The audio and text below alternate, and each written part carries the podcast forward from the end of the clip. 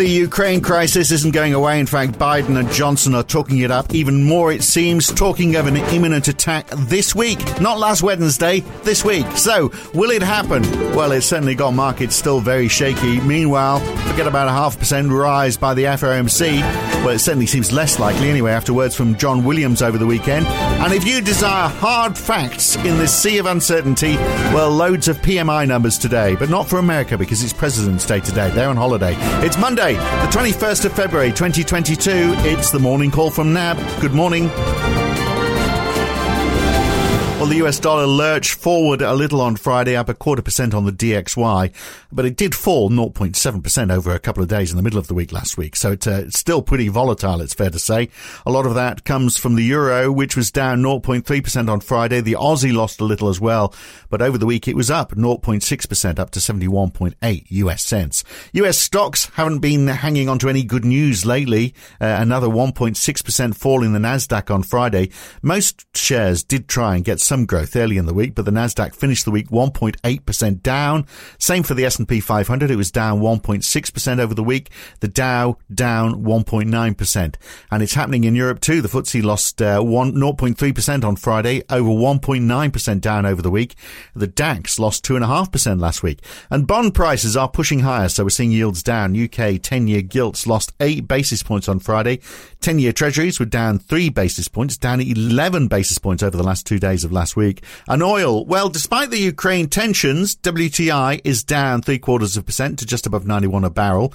Brent is up 0.6% to below $94. So what happens today? we don't know, uh, but we can put a few jigsaw pieces together. Perhaps here's NAB's Rodrigo Catril in Sydney. So, what's your sense, Rodrigo, on uh, the impact of Ukraine right now? I'd say, you know, it looked like tensions were easing for a while, didn't it, last week? But now they are back on fire. There are more Russian troops, more field hospitals. Belarus has said that the Russian troops that, that, that were there supposedly on joint military exercises, they're staying indefinitely. Uh, Boris Johnson not wanting to inflame the situation, but he's saying this could lead to the uh, the biggest war in Europe since 1945. So the question is, if it happens or if it carries on like this for a long time, what impact could this have on markets? Because it certainly looks like now it's not something that we can push aside, and certainly it looks like it's not something that traders are ignoring anymore. Uh, morning, Phil. Yeah, so unfortunately, the news have not been that great. Uh, particularly, um, you know, it all started with President Biden. Uh, again sounding very convinced uh, that uh, uh, and warning that the, the Russia invasion in the Ukraine look imminent, uh, including strikes on Kiev and, and others and other and other uh, cities. Um, and then um, he also, as you said, the, the Russian news over the weekend in terms of those um, exercises in, in Belarus, including missiles and, and hypersonic testing, um, as well as sort of testing of nuclear uh, drills. Uh, there was that hope, and there's still that hope that uh, maybe the tensions can uh, be reduced a little bit with that meeting that will happen between Blinken and um, Foreign Secretary in, in, in, in, Russia as well. To answer your question, typically when, when we think about sort of uh, the, the geopolitical tensions that have occurred over the past 20, even 30 years, um, they tend to be short-lived sort of episodes. You know, you think about, about, the Afghanistan wars and so on.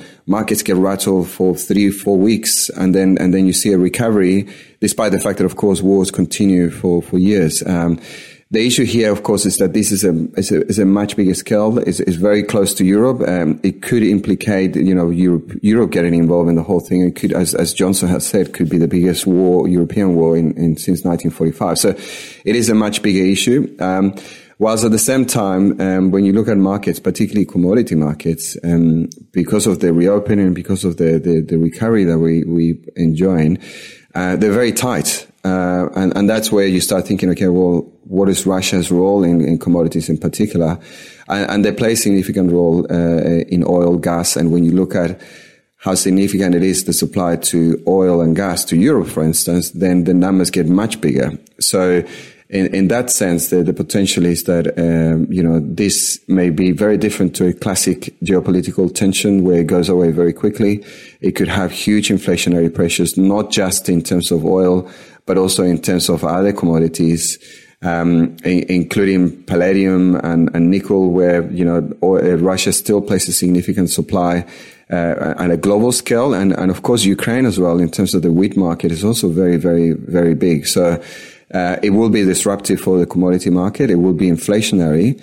Uh, and of course, in addition to all that risk aversion that is likely to be reflected in equity markets as well. So all of that paints a, a, a bad picture for Europe more than the United States, doesn't it? And it's, it's interesting if we look at oil because you'd think uh, we talked about this uh, last week. You'd think that uh, you know why why is oil down? You would have thought it would be it would be up.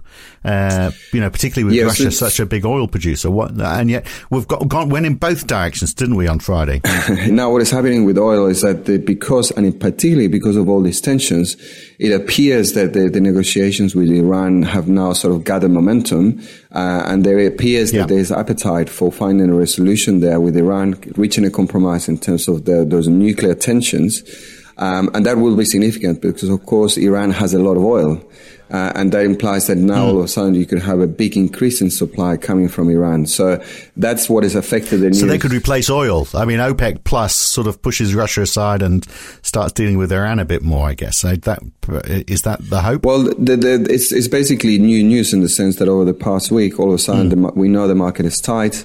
Uh, but then all of a sudden, there's a potential for this big increase in supply. But uh, 10 extra uh, uh, rigs in the United States, according to the Baker Hughes rig pack count last week, they're, they're edging up 35 this month. So I guess the higher it goes, the more they can produce domestic stuff in, in the US, which might explain that sort of dichotomy in prices that we're seeing this morning, right, right.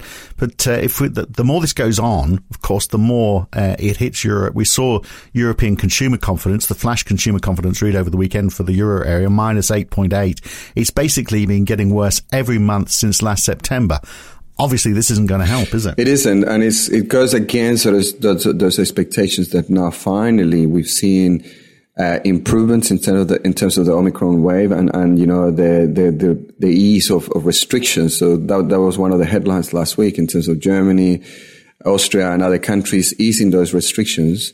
Uh, and yet the consumer is not, not, not improving in terms of confidence. Of course, the, the Ukraine story not helping at all. And reports that from Bloomberg that the ECB might end their QE bond purchases in September uh, they've they've said that they would uh, buy bonds until very shortly before they uh, they started to uh, hike their rates. So if they end in September, then does that mean they're going to uh, hike their rates in October or at the very least in December? Certainly this year, which is something they've been sort of flatly done, denying until recently. yeah, that's right. So I suppose the interesting thing on, in, in this is that as you say, that we know that the ECB has said that as soon as they finish tapering, then the door is open for hikes. So that that is what the market is looking for. Any signals ahead of that March 10 meeting. Now, if if the agreement is September, then what is interesting to note is that the market is actually pricing hikes, um, you know, a little bit sooner than that. So if there's a confirmation that it is uh, in September, we might see a little bit of a, push or, you know, a bit of a, a, bit of a repricing, if you like, in the front end of the, of the IS market. But still, I think the key point here is that just like speculation around Australia is that everything is happening a lot sooner and, and, you know, the, the market is proving to be right in the sense how central banks are moving towards the market expectations in terms of how quickly hikes are likely to, to eventuate. But how does this change if we do see the situation uh, in the East getting worse? I mean, you, you, you, talked about inflation, but I mean, it's, it's not the sort of, it's inflation brought about by war, not the sort of inflation that a central bank is going to be able to do, have anything to do with it. If indeed they can, you know, have any influence over the supply chain difficulties that we're seeing, which is the root cause of it right now. Yeah, that's right. And, uh, you know, if you are coming from the mantra of someone like Bullard, for instance, uh, then you probably will be more convinced that hikes are coming regardless, um, because Bullard is very much, hmm. as a you know, been evident over the past recent weeks of how, you know, concerned he is about inflation, that something needs to be done. And interestingly, uh, it's, it's sounding more and more like the, the, the, Fed in the United States is not going to push ahead with a, a half percent uh, rate hike in March. We had John Williams and Lael Brainard basically saying over on Friday and over the weekend that uh, they shouldn't make any big step. Instead, steadily move up interest rates and then reassess. That's coming mainly that's coming from John Williams. So that's that's sort of putting pay to the idea that they're going to go big, isn't it? Yes. So I mean, but the importance here is that we haven't heard from what is typically referred to as the inner circle. Uh, you know, so John Williams being being the head of uh, the New York Fed has a permanent seat at the table and a permanent voter. Um, and he's also known to be very influential in terms of the thinking and, and if you like, influence on, on Fed Chair Powell. So His um, pretty strong wording in terms of he didn't see a compelling case for for lifting 50 basis points on, on March has been quite significant in that regard. Um, and uh, it just sort of reflects that at least within that inner circle, that there's, there's a, a, preference at this stage for a steady approach to hikes that should begin next month. Um, but again, he also reiterated that this is very much data dependent. Their expectations are for inflation to ease over the course of 2022. And if that wasn't to be the case, then of course, uh, the door remains open for a 50 basis point rate hike later in the year, but not at this stage. Um, and Brainard was a little bit more mixed in the, in the sense that she's sort of uh, uh, talking the, the, same the same idea, but then she also made that the remark that the, the you know the the the, the, the dynamics are kind of being reflected by pricing in the market. And, and, therefore the market is kind of 50-50 about whether or not there will be a 50 basis point rate hike at this stage. So, um, not, not as clear as, as William, but certainly uh, favoring this, this gradual approach to, to hiking as well. Right. And China, uh, today, uh, they set their loan rate what do we? No change. Uh, certainly no hikes because they have been talking about more easing, if anything. So they're certainly not going to be lifting their rates. Yeah, so typically what happens in China, and I say typically because that wasn't the case uh, in in December, is that um, if there, um, there's a signal coming from the uh, the medium term facility, if the medium term facility hasn't been changed, then you shouldn't expect a change in the loan prime rate. Um, that that is there was an exception in, in December, but uh, the consensus view is that that was just an exception. So further easing should be expected coming from China because of the struggles that they're facing.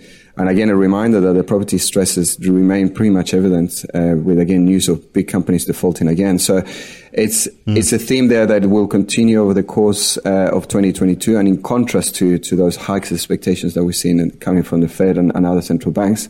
Uh, but at least at this stage, no easing is expected for today. And uh, speculation that New Zealand might become part of the uh, the world global bond index. So, I guess two questions: is that is that is that speculation correct? Is it going to happen? And what what does that mean for uh, demand for Kiwi bonds? Well, it's it means great news for for Kiwi bonds um, because uh, inevitably, as you you know, a new member of, of a benchmark, you know, all investors will have to pile in and, and load up, um, and that means that there will be an increase in demand for uh, New Zealand bonds over the coming year.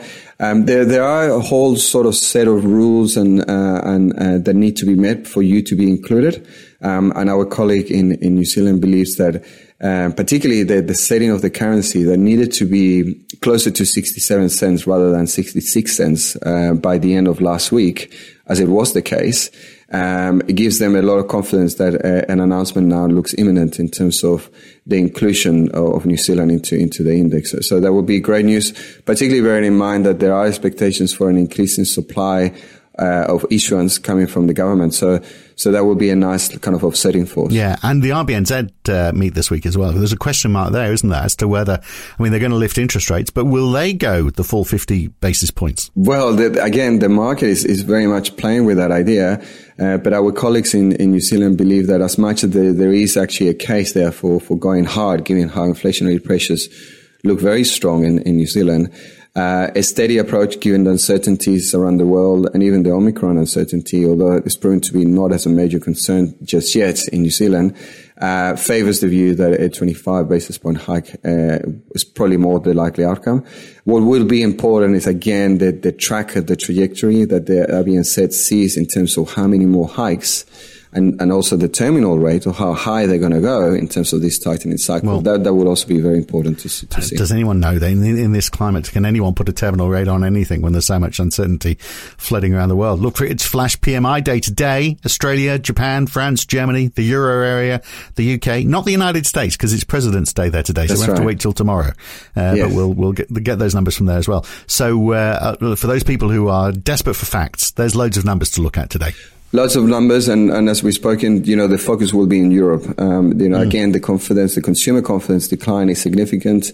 It will be interesting to see whether there's a ramp up in activity now that the Omicron wave is fading or whether there hasn't. Mm. And, and that again would be a major concern. Yeah. Is it fading though? The more you open up, the more people seem to be getting. Even the Queen's got it now. Boris Johnson is going to announce uh, later on uh, all restrictions are going to be lifted in the UK from Thursday. No need to isolate, no need to test. In fact, they may even start charging for tests. So there's a complete turnaround. So once again, the UK is going to be an interesting petri dish uh, for the rest of the world, isn't it? Well, we'll have to leave it there for now. Good to talk anyway. We'll uh, we've got Aussie wages, but we'll talk about that coming up later in the week. We'll, we'll talk about that tomorrow. Good talk. Yes, that will be important as well. Will be. Thanks. Good talk, Cheers. Thanks. Cheers, Phil. Again, so much trouble if we talk for more than 15 minutes. I'm Phil Dobby for NAB. Back again tomorrow morning. I'll see you then.